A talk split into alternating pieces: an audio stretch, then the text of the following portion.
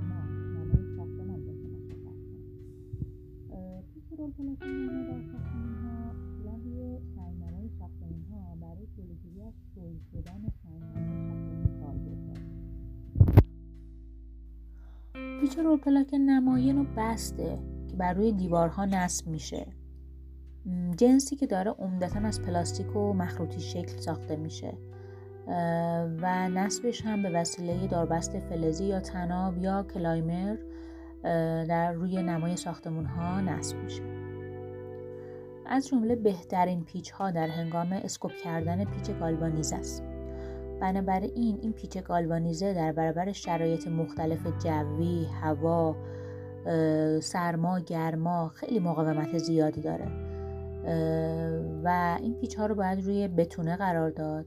و در ساختمان هایی که از این نوع پیچ رول پلاک استفاده میشه در فاصله بیشتر از 5 متری در معرض دید قرار نمی‌گیره و نمی‌تونیم ما پیچ و رول پلاک موجود روی سنگ رو تشخیص بدیم. انقدر که کیفیت خوبی داره و اصلا دیده نمیشه و زیبایی میده به نما.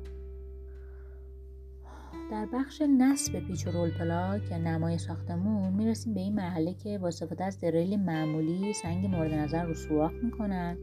بعد سنگ سوراخ شده رو با استفاده از پیچ و رول پلاک محکم می‌کنن و در مرحله آخرم با استفاده از بتونه همرنگ با سنگ نما اون رو درست می‌کنن و میپوشوننش در اصل. برای قیمت گذاری رو پیچ و رول پلاک نما و خریدش به این شکلی که هم به شکل دونه ای هستش و هم به شکل متر مربعی خرید میشه. نسبت به مساحت و حجم کاری که دارید می‌تونید در خرید پیچ رول پلاک نما هم به متر مربعی خرید داشته باشید هم به شکل تکی.